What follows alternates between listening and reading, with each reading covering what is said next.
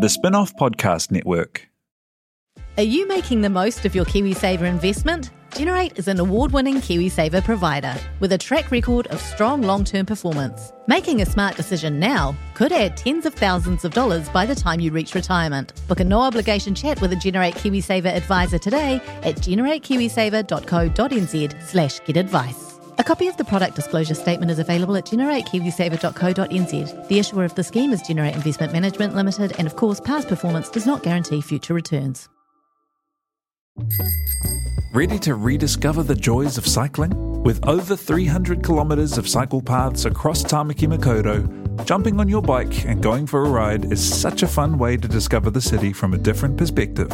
Cycling is getting more and more popular across Auckland, so now's a great time to join the hype and give cycling a go. Head to at.govt forward slash cycling to find your nearest cycleway today. Hello and good evening from Auckland City. This is Late Night Lockdown, gone by lunchtime.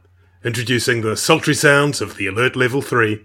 Let's T A L K politics. And then just play the music, play the music, play the music!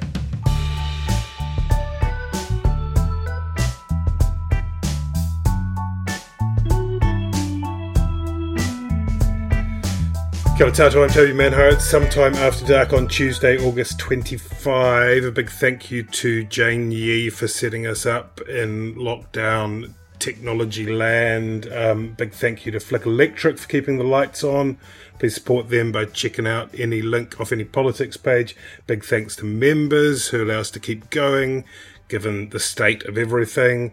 A big thanks to Tina Tiller and Callum Henderson, who stayed up into the very, very small hours last week to put together, well, which was quite a porridge of a podcast in the end, really. Um, because um, I can't remember if I recall correctly, Ben Thomas drank several jars of his own piss, couldn't get his headphones to work, and then we had to Jane had to drive halfway across town, and I don't know. By the end, I just had no clue what was It's going on. It's all essential work. Ben, I was a little Um, bit boozed.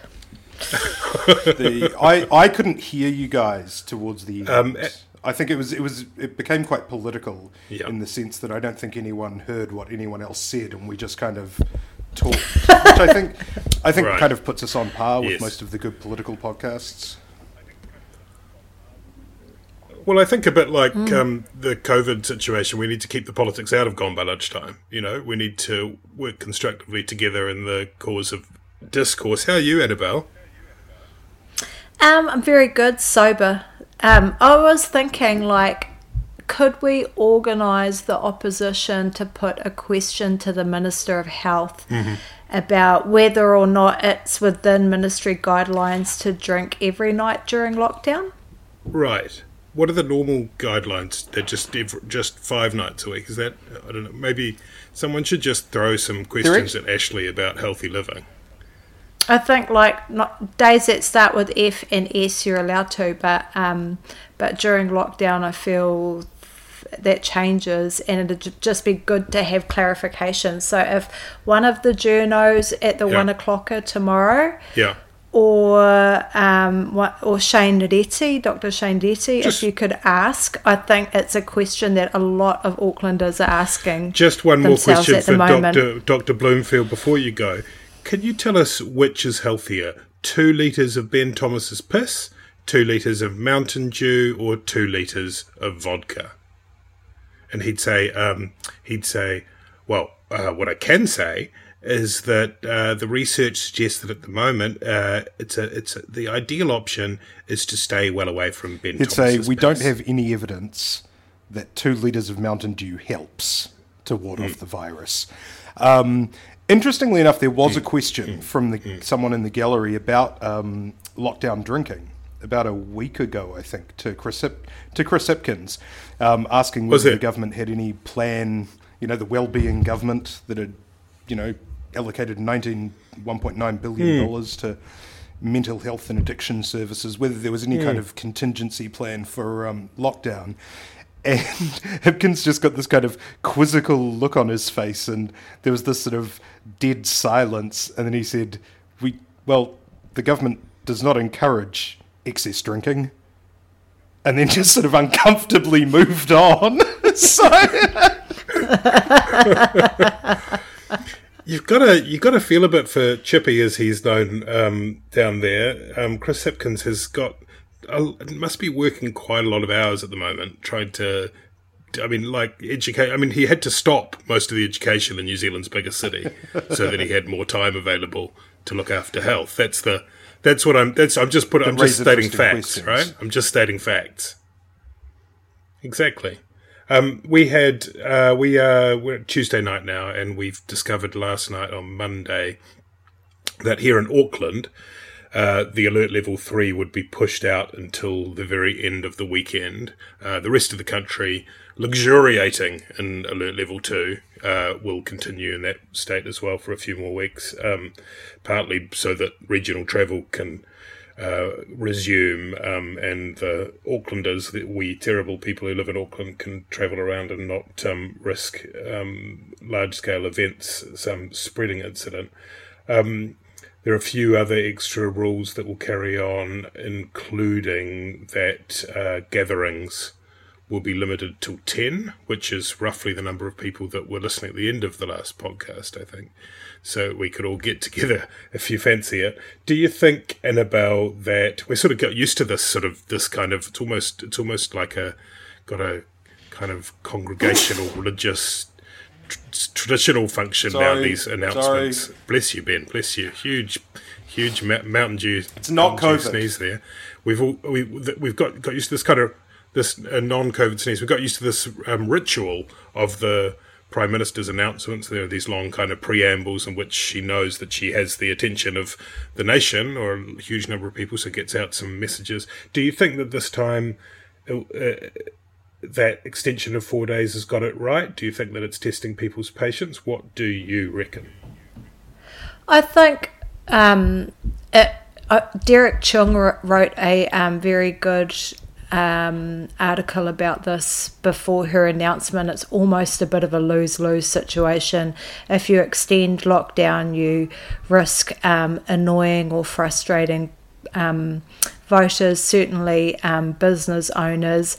Um, but if you buckle and there's um, and the spread continues, then you completely blow your chances of being able to um, eliminate it quickly, and you still get offside with those guys anyway. So I think obviously just it was a difficult decision to make, but probably the right one. When she does make those announcements, what fascinates me is when you watch them because she likes to do a bit of a preamble i don't know if you guys do this but i'm like oh she's oh she's not going to extend no she is mm. oh no she's not oh yes mm. she she's got a great way mm. she keeps you on the edge of your seat mm. you're like oh which way she go oh hang no well, that's, oh, uh, and then that's, that's i mean that's a that's what you get in like um american idol and x factor and all that right like they don't you know you get that kind of preamble and you think oh that's definitely going this way and then I they pull it back the other way this one uh, i mean it's before the announcement and during the announcement when I was doing my kind of Kremlinology. Okay. Um, the reason that I predicted yeah. it would go till Sunday in the uh, Gone by Lunchtime chats was. Uh, that because you read, read it on the spin off. It was it was because the expert epidemiologists right. in the media had been saying that we should have an extra week of lockdown oh, yeah. in order to be safe. Uh, Mm-hmm. Other people, particularly some of the business community, Michael Barnett from former Chamber of Commerce, were saying the lockdown needs to come off, you know, as planned on the Thursday. And if there is one thing that Jacinda Ardern can do as Prime Minister, it's always find a difference to split and a middle ground to hew to. So I mm. figured four days would be it. Mm. Um, I also successfully, you know, predicted or had my suspicions confirmed early on in her announcement. I thought this was her scratchiest and probably least happy um, uh, briefing on COVID so far on the cluster, um, and you know that, uh-huh. that that wouldn't have presaged good news, I don't think, or, you know, we're, we're out of the woods. Everybody grab the closest sailor and kiss them on the mouth or whatever. Um, you know, I, I think the news that came through that day of nine new COVID cases kind of uh, dampened the effect of sort of saying we're out of the woods now, it's all downhill from here, we've done it, you know, victory declared.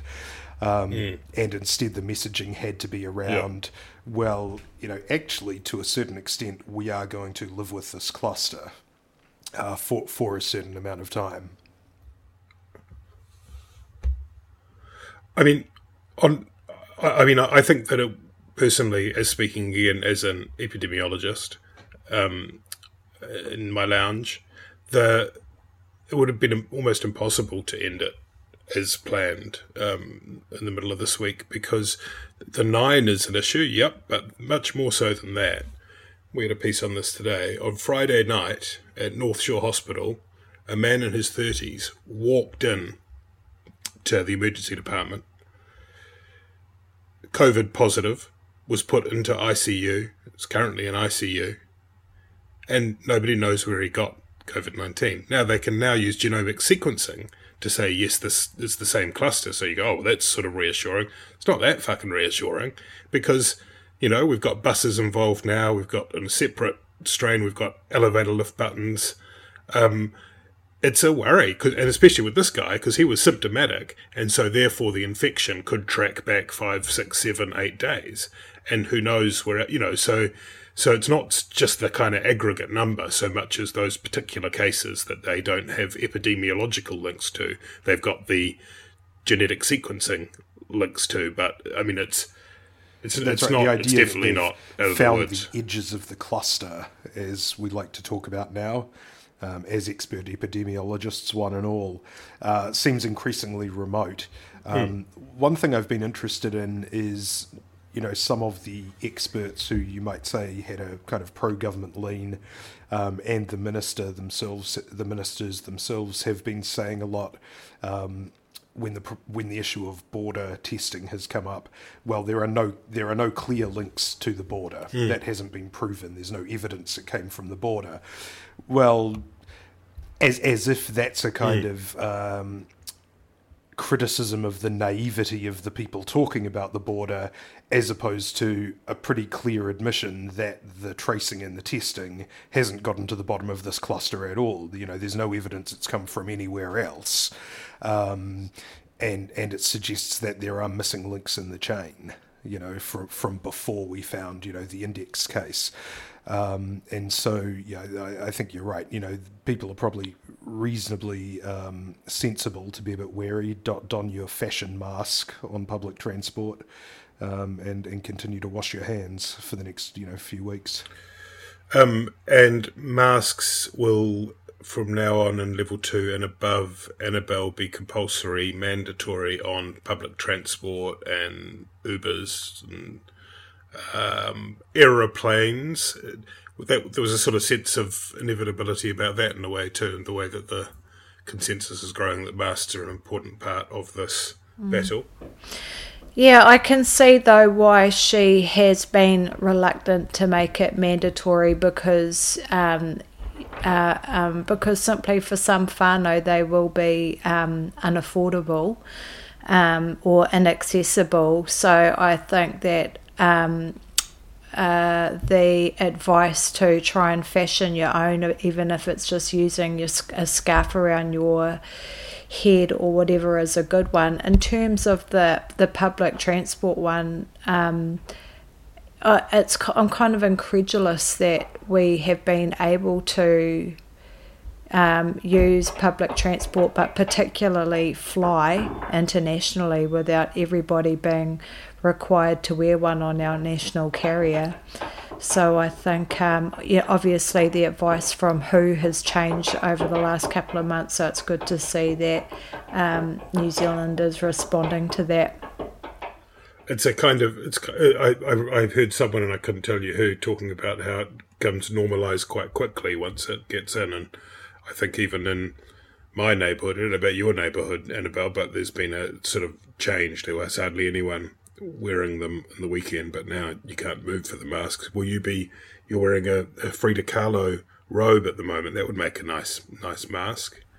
It would uh, make it. Oh, actually, speaking of masks, someone told me the other day, you know, on the Alien movie, the one that attaches itself to your face to lay the egg in your mouth that mm. bursts out of your guts, mm. you can get one of those masks, which I'm very excited about. Toby, to be honest, I don't know if me and you are just rolling in Point Chev like at opposite ends or whatever, but I see hardly anyone um, wearing masks in our neighbourhood. Well, In I went to the supermarket last night When I go shopping, masked. I'm usually the only. Really? Yeah, yeah. Interesting. When I've gone, um, I've quite often been one of just a handful who are. Well, we'll have to do some. And I'm usually hyperventilating too. you, you just held up your fingers like you're smoking a cigarette. You're smoking a cigarette through the supermarket. I'm like hyperventilating in my mask because I always oh, yeah. feel like it's slipping off my nose, and Yeah. I'm trying to like. Yeah. It's orkies, but we'll get used to it. It's Yeah. a small. It's a small price to pay, isn't it? Well, we'll all get one of those Alien Edition ones. It seems like a good idea. One of the best things that happened to Jacinda Ardern, it seemed to me, this week, um, I don't know if you guys caught this, but um, uh, this chap, Donald Trump, I think, I, I, don't, I can't remember if it was two or three times, I honestly have lost count, in which he decided to alight on New Zealand as the example of the failure and these it was kind of like these sanctimonious bastards in New Zealand. That'll show them they've had this big surge and it's over for them he said. Excuse me. And that was you sort of thought I mean I mean you know one one's kind of defensive patriotic backbone sort of crackles into stiff shape but that was the best thing that could have happened to Jacinda Ardern this week I would have thought. This is bigger for New Zealand than that time Lisa Gibbons came to Telethon and pashed up the guy from Coronation Street. Mm. Like this is mm. huge, mm. and also led to hours of entertainment on Twitter on the, No, the see, hashtag NZ enough, that, hellhole. that was a response not to Um, the President of the United States, the most powerful man on earth, but instead some rando Twitter account with 7,000 followers who un- unfortunately exposed Ah. the... So, if the team of 5 million and beating COVID is the best of New Zealand, then I think absolutely losing our shit over some random woman in the UK who gently criticised us. Oh, that the one that wrote the article. Ah, I thought that was about Trump. I did read No, it wasn't about even an the, opinion piece. This opinion is piece literally an anonymous Twitter account Um, called, you know, No Lockdown UK or something. Oh, really? That apparently tweeted about 100 times a day, according to Madeleine Chapman's excellent uh, Member of Parliament column today. Um, and Madeleine was quite was quite quite ruthless I- about that. On, I- I agree with Mad. Weekly Um, this morning. the. it's. The, the, it's Anyway, enough of that. Enough of that. We don't need to talk about Twitter. Let's not talk. Let's just ban. Let's just close Twitter. Like, let's just get rid of it. It's killing me. Hey, um, the National Party. Meanwhile, um, the biggest party in Parliament. Do you reckon they've kind of steadied the ship now a bit? This morning, they did their you know, because they they what would have been the caucus run, but now they seem to be doing them in the um, what do you call it, Ben? The LCC, the the old the old legislative chamber, um, so that they can socially distance properly. But they had uh, Judith Collins alongside Dr. Shane, as she's calling him now. It's always Dr. Shane. Have you noticed that? It's like Dr. Shane, Dr. Shane. It's, I think it's going to be a thing. Dr. Shane works well for them. Dr. Shane.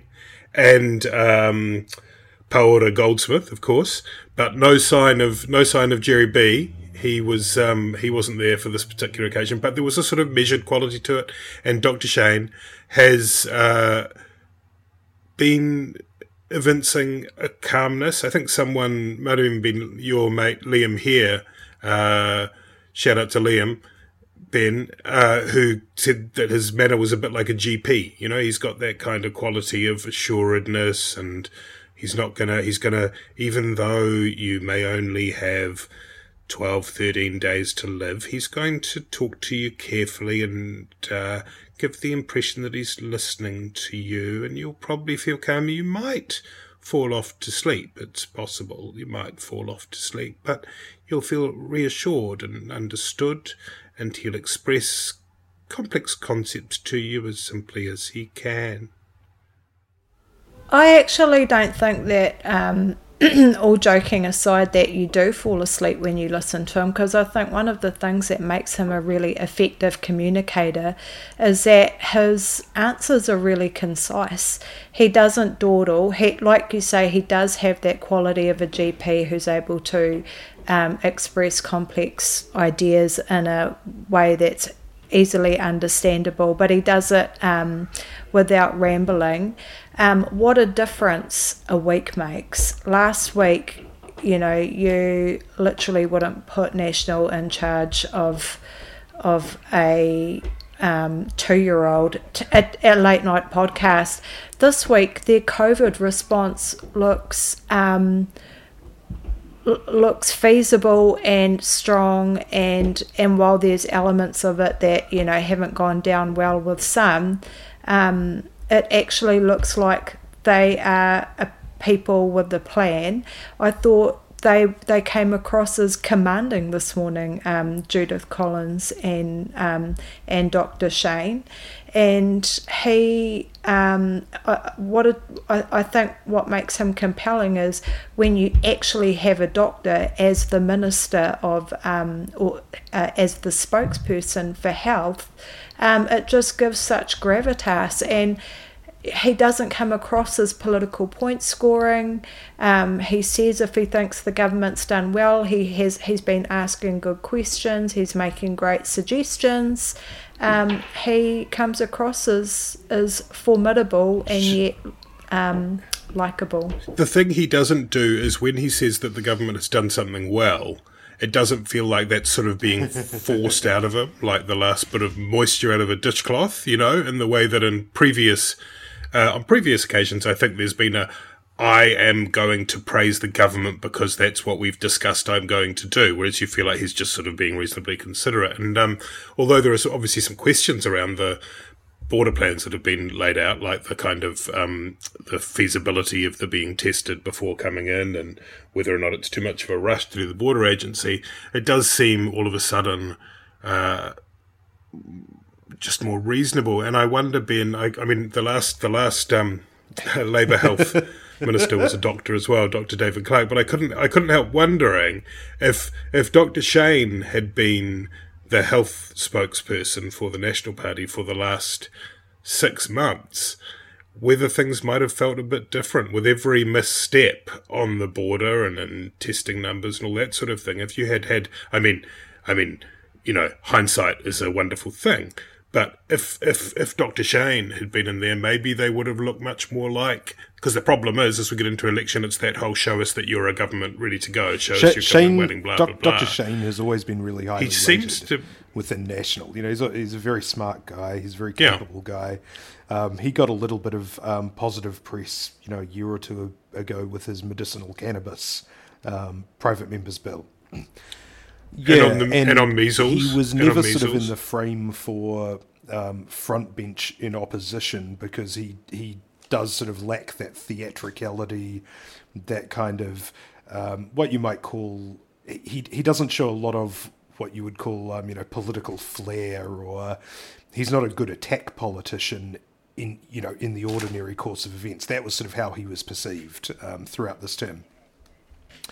He's not standing up in yeah, the house waving paper and, and, making so, noise. You know, this is certainly cometh the hour, cometh the man. This is the exact right circumstances for him um, and for his style, which is that, you know, he, he is the sort of person who was always going to be a, a, relatively highly ranked minister in a national government, but wasn't seen as, you know, a big star of opposition because that wasn't necessarily his skill set. On the other hand, as you point out, exactly the skill set that they need right now.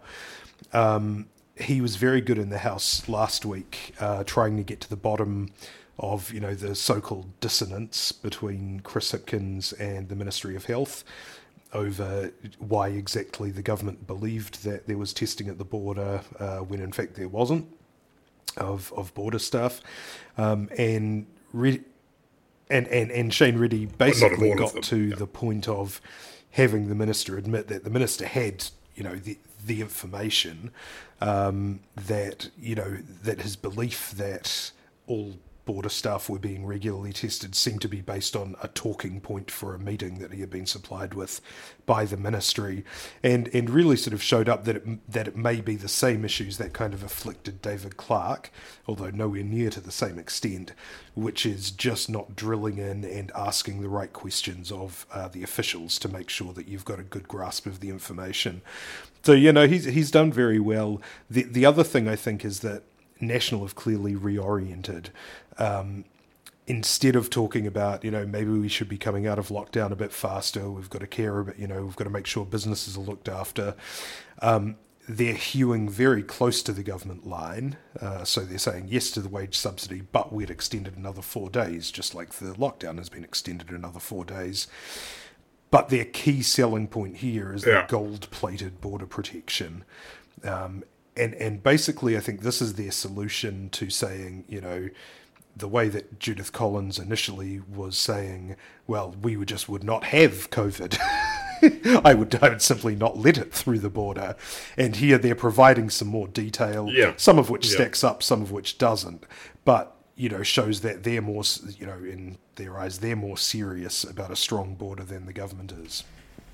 The fascinating thing about the last week is the swing in National's approach to COVID. So we've gone from, well, it looks like Gerry's been sent to go feed baby Eck and change Merv's bedding, and we've got Dr. Shane and um, and and Juco stepping up, and we've gone from almost a libertarian approach to the border, like let everyone through, bring in the international students, you know, let's get back to business, to a almost a um, a a, a um, the the opposite, a crime and punishment approach of like we will arrest COVID at the border and send it packing. right. And no one will, like, closed borders will be even closer. Yeah. Yeah, we will close the borders. zero tolerance approach to COVID. We're going to put the strike raptor force. We're going to let them mm. loose on the COVIDs. Exactly, and you know what? It will. Re- I think that um, there will be a lot of people that it resonates with because um, the one thing people seem to care more about than um, anything else at the moment is keeping COVID out. So they've brought into the elimination strategy, and yep. they're going to be even more eliminating than anyone else. We we did some fascinating. Polling. We did some polling with Stickybeak, which we published uh, yesterday, and got some more coming too. Um, but it. It showed, I think, 78, maybe 79% of people were backing the elimination strategy. And that was, you know, it's kind of overwhelming.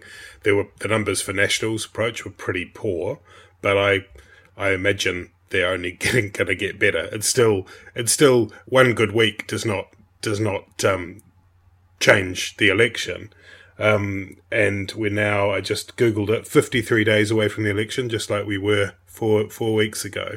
And we're in that funny sort of zone. And we were talking before this. We were saying there's not actually a great deal to talk about. You know, there's a there's a sort of little bit of a I don't know, I don't know if you'd call it a hiatus or a or a limbo or something, but you know we've got Parliament, but it's not really Parliament. It's sort of we're going through some of the motions. We've got some question time, which is good, um, but we also don't really have a campaign going on. Um, I don't know. Uh, what, what, do you make of it, Ben? We do have. I don't know if you saw just recently. Um, Louisa Wall, who's the chair of the health committee, has has um, acquiesced to the demands of the National Party and latterly Winston Peters and the New Zealand First Party, who are going to go oppositiony for a while, and so the will the health committee will reconvene. I think just for one day, maybe. Um, I'm not not totally clear on that because I was just reading that before we um, caught up this evening. But is it like two hours next Wednesday or something? It's going to be a... yeah, sounds right. And I guess it'll be basically we'll just get Ashley Bloomfield in and ask him some questions, which seems kind of fair enough. It doesn't seem like an outrageous, an outrageously kind of um, antagonistic idea that, that, that they want to have a ask some throw some questions at well it, the DG. You know, I mean, the the minister essentially put the responsibility onto the Ministry of Health and thus the DG for the the testing failures um, and that question hasn't been satisfactorily resolved, despite you know what I was saying about Shane Reti's pretty incisive questioning um, in Parliament last week. Um, interesting that Lewis Louisa Wall is the um, chair. I don't know if you guys saw that quite um, blunt interview that she gave to Andrea Vance a couple of weeks ago, um, airing yeah. a bit of not not yeah. so much dirty laundry of her relationship within the party, but you know certainly um, I don't know flashing some waistband. Um, Hey team, sorry to interrupt. It's producer T here, just wanting to tell you about the spin off members. A new, well, not really new, but an initiative to help us fund all the journalism that you want to know. You can email us, tell us what you want to see, anything you want. Visit thespinoff.co.nz forward slash members. And while you're here, just just listen to one of our other podcasts. Do it. I'm telling you, it's a great time. Okay, bye. She essentially she to to do the TLDR on it, she got deselected from her electorate uh, candidacy. By, by, yeah, by that's right. Party, and right? Um, then she actually uh, threatened legal action and as a kind of compromise with the party grandees, she was given a winnable list spot or a high list spot in return for stepping aside from the electorate. Yeah. Um, yeah. And, you know, some of her kind of, which they weren't framed exactly as complaints, but they were framed as observations in the story, um, you know, are legitimate. She's a very long serving MP. She basically single handedly hmm. uh, put marriage equality on the agenda, which was then successfully passed against the wishes of some of her more conservative colleagues in the Labour Party in opposition at the time, who thought that it was a distraction away from, you know, retaking the Treasury benches. Um, she, she's much more experienced and a much and a much more capable legislator than a number of people who have actually become cabinet ministers since in this first term of a Labour government. Um, so you know, you know, she's also uh, a Maori woman. Um, there is, you know, the, the gender imbalance in cabinet has been pretty well noted, um, and you know, particularly after Meka Whaitiri uh, was sacked as a minister, you know, there was there was you know a, a demographic uh, gap that needed to be filled quite urgently there, and uh, Wall still didn't get a look in, and that's um that's something that obviously rankles a bit with her, and you know is is a little puzzling, I think, to the um, the wider punditocracy. She's um, so so the seat, of course, that she's in is um, Manurewa, which makes me wonder as we speak that maybe Merv Merv is involved in this in some way. I don't know. He's um, remember he rang from rang uh, Marcus Lush from Manurewa Manurewa Manurewa and mm. you feel like Merv's fingers are all over this, you know. Mm. Um, he and Bad Boys of Brexit. Big shout out to Bad Boys of Brexit. Have you got anything to say to the Bad Boys of Brexit, Annabelle?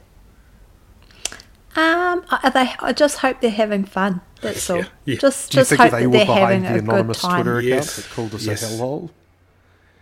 There was there was quite a bit of mayhem. What? Quite a bit oh, of chaos. Yeah, could be. Looked like looked to have their fingerprints all over it. Mm. Yes, mischief, mayhem. Tip, yes. tip, typical yes, bad boys. Shout out to the bad boys.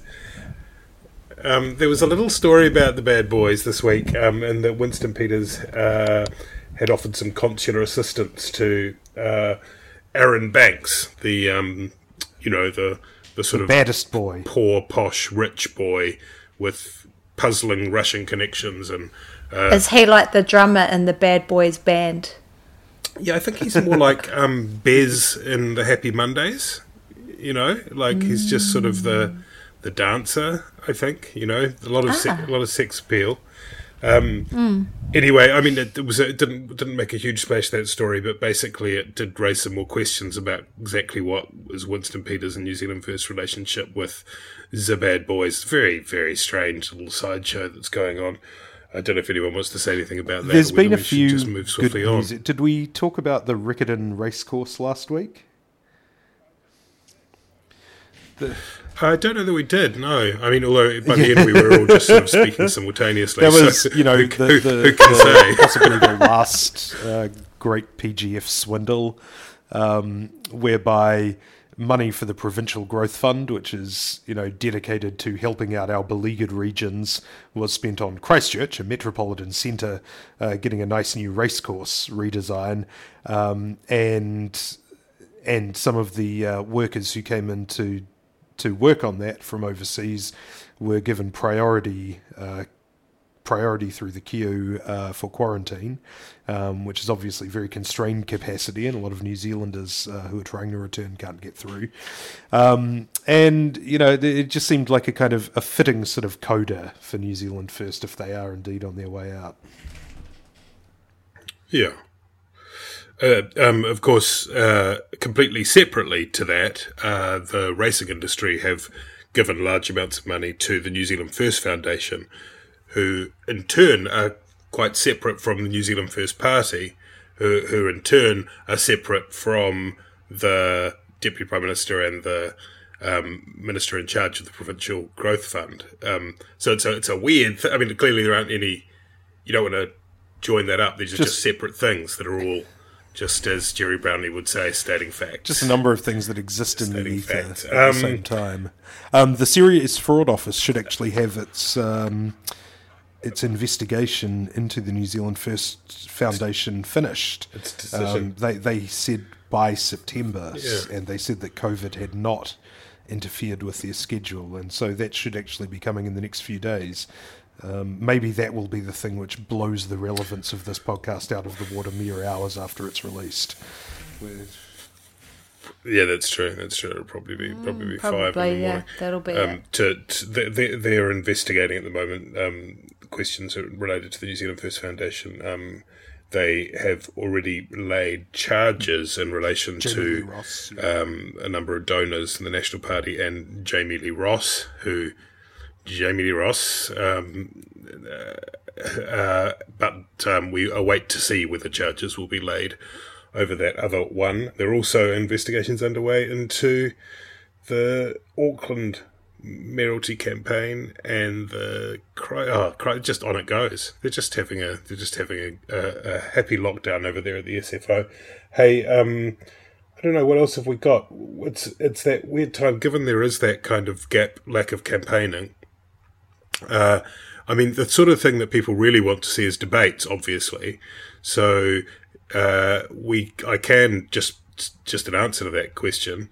Uh, offer the Youth Wings debate, which is now available on the spinoff.co.nz um, at the end of a, a series of pieces. What are you showing to me there? Oh, you're watching it now. Tina's showing, putting her phone up to, putting her phone up to the Zoom. Um, it's it's um it's anyway it's it, it's it's it's kind of good I think kind of interesting culmination Obviously, of a more interesting than our podcast Um, because Tina's choosing to watch yeah to watch it She is. instead of to listen she- to what we're actually Well, saying, that- the the knowledge that we're imparting Yeah. to her yeah via this What's podcast. Tina drinking? Thank you, Tina. um Thank you, Tina. Uh, I She's on the pineapple and Malibu, Malibu again. and pineapple I think yeah yeah. Um Ashley Bloomfield just one more question. Uh Malibu would you how many parts Malibu would you mix with pineapple for uh just in the course of well-being while recording a late night lockdown podcast? I I feel like the there'd be a high vitamin C content in the Malibu in the pineapple juice, and the uh, like the acidity might be good for killing off COVID, much like uh, drinking the detergent, the Yeah, bleach. yeah. That, that Donald Trump recommended, so I think it's probably one of the healthiest Because what- beverages you could drink during lockdown. That's what the question is going to be. And Dr. Blo- Dr. Bloomfield, which which cocktail is the most What's effective alcohol in fighting of COVID? It's about twenty one percent, is it? Is it? Yeah, I'm thinking back to my own youth wing days now, casting my mind back to. Um, uh, yeah, it, that's not really a high enough percentage to, to kill microbes. Um, really want some stro What was 80. that, Tina? You were just showing it. Tina's holding up a note like one of the people in that show I'm watching. Except we're we're all, we're all we're all too so old and blind to big read your sign, Tina. You have to write it in really Show- big hold it up letters for us. No, you just have to say something. So that you- hungry, so at least 40. Yeah.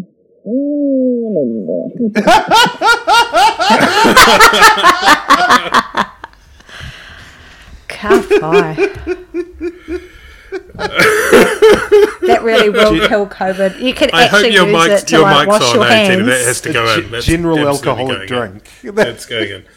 Um, uh, and uh, look, the other thing I was going to give a little plug for is um, policy.nz, which is a very, very interesting, cool way of comparing the different parties' policies um, straight down the middle, and you can blind them so you don't know which parties they belong to, and so you're not influenced by your own um, attractions to particular colours or branding or whatever. Um, uh, so check that out, policy.nz. Before we go, before we finish, um, the other interesting story of the week was a group of young people went to the High Court, a group called Make It 16, who are campaigning to reduce the voting age to 16. Um, and they're, they were going to the High Court in order, I think, to um, argue that it was discriminatory under the Bill of Rights uh, for people who are age 16 not to be given the vote. It's kind of done, as explained by Andrew Geddis, as a way to kind of apply pressure, in effect, political pressure. Um, what do you think, Annabelle? Do you think 16 year olds should be allowed to vote? Bro, my mum got married at 16. So Hmm. I'm like, if you can like have a kid and get married and get into debt and do all that other shit, then you should definitely be allowed to vote. I think it's silly that we have a, a group of young people really wanting to engage in the political process and saying that no, they can't. When we have like such low voter numbers in New Zealand, you'd think that we'd be embracing that. So yeah, I definitely think they should. Ben Thomas, And then and oh, then we wait. should remove the votes off the boomers. we should Okay. like we should we should legislate against their ability to vote and just move it back down towards the let's get the 13 year olds involved. what about Annabelle if instead we just got you to go through the country and pick out the people that you think deserve to vote and the ones that you don't think deserve to vote? I think that's an excellent idea. It might. Let's be, do that. Have you got time? Because if you've got the time, I think that. Might I'll make the time. Thank you. I'll make the time. Me and Tina will load up the car with some Malibus and we will head off. Some ge- gener- general That's label. what we'll do. We'll, we'll load up the Zorb. Clean skin Malibu. Check the check the Zorb in the trailer. Yeah. We'll head out. Um, ben Thomas, what is a? Give me a good argument against allowing sixteen-year-olds. I mean, to vote. let me just start off by saying nothing burns my skin like the laughter of children. Um, the, hmm. the the joy of youth to me is hmm. like the sound of nails on a chalkboard. Um, hmm. Their their hope to me is like a, a mm-hmm. burning light that I can't look directly into.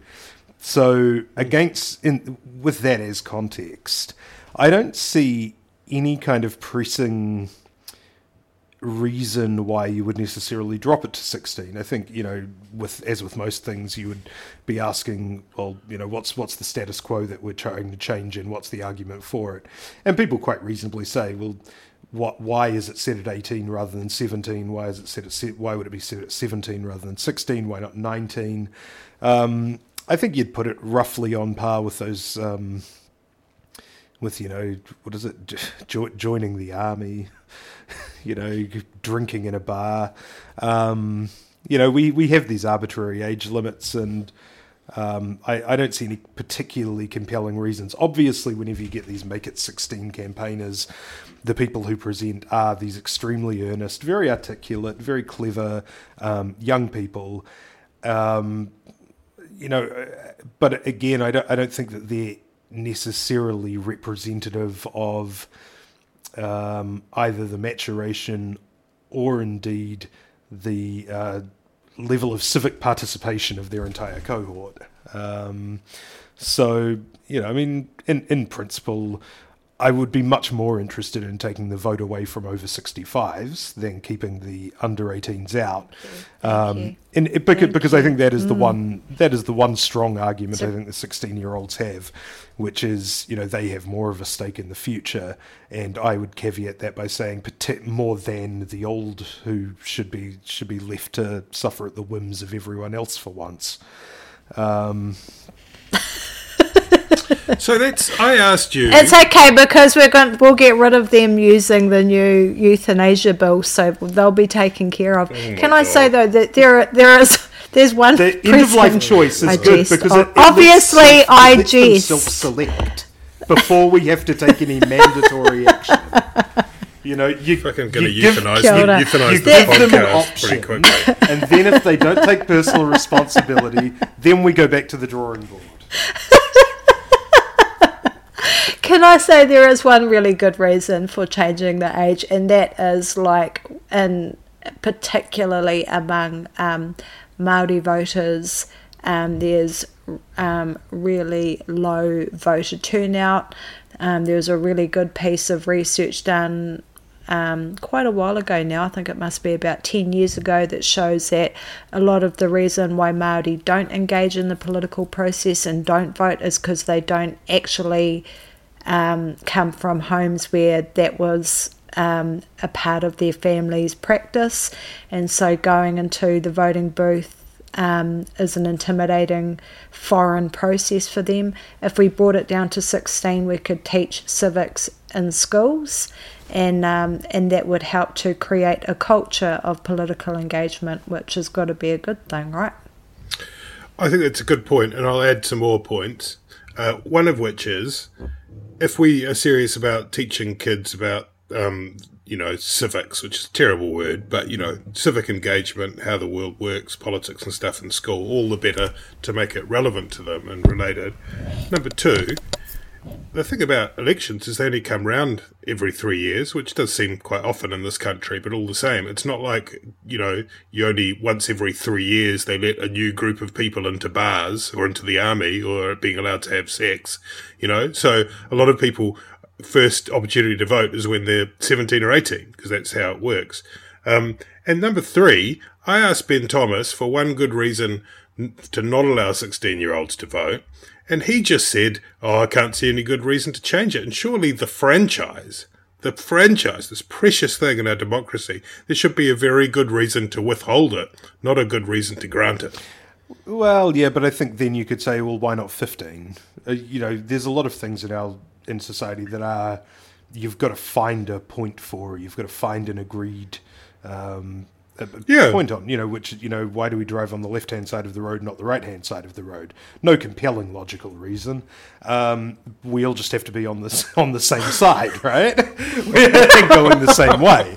I mean, you, you know, the, the um, you know, yeah, because I think you know if you decided to include sixteen-year-olds but not fifteen-year-olds, the same argument would be made, and um, you know, I mean, if you really wanted to get into sort of Peter Gluckman-esque arguments about you know plasticity and brain development or cognitive function, you probably could, but it all gets a bit strange. I think, I think it's easy and Yeah, but you can just send the 15 year olds to their room and ground them so you don't it's have to it's it's easy it. enough to Just shut down the conversation. Yeah, I, I don't know. I, I, I think it's easy enough to identify that people who are in about their, you know, th- third, sometimes in their third to last year of high school are kids. I, the one thing I will say as well, um, arguing against myself, is um, one of my oldest friends. um, we were at university. He was living with his parents for a time, and his um, dad would open all of their local election voting forms, which arrived, fill them all out, and post them back on the basis that he obviously he was the best informed, and that would be fine, and he'd just do it all. So that's yeah, that's that's that's obviously um, a serious reservation. Hey, look, I think we got to the end without collapsing into a great kind of pit of despair. Well done, everybody. Hopefully, when we regroup, we will do so at a safe distance in an actual studio. Um, it's really nice to see your faces. It's really nice to imagine all the all the seven or eight people who have made it all the way to the end of tonight's gone by lunchtime. Thank you Hey, thank Tina. you. Thanks, Ben. Do you going to open They're, those um, they're Mountain actually Dew? they're already open. I think Doritos? somebody's had about half of Now? them. I'm, they're they're very green. They're Should we, Bella, uh, Annabelle? Should we ask him to eat one? Yes, This is, absolutely. this is true, listeners. I'm not making this up. He has. this is not A the packet real of Mountain pot. Dew flavoured Doritos. We don't eat eat stupid shit for people's amusement. Like Re- recovered you know, from the not Zorb. Alex Casey. Not like la- I was going to say I'm not laughing in a high pitched manner, and then I started doing it. So, all right, Just okay, eat I'll, the- eat, I'll eat eat the- one chip. One. Eat the It's chip. not good. Eat the chip. Oh no! No! Oh! Barely let It's it. only being like Oh my that God, because it he's actually keto kind at of- the moment. tastes with your taste it's horrible. It's like crispy Mountain Dew I, and salt. I just, oh my god, no, it- it- I'm, I'm not into it.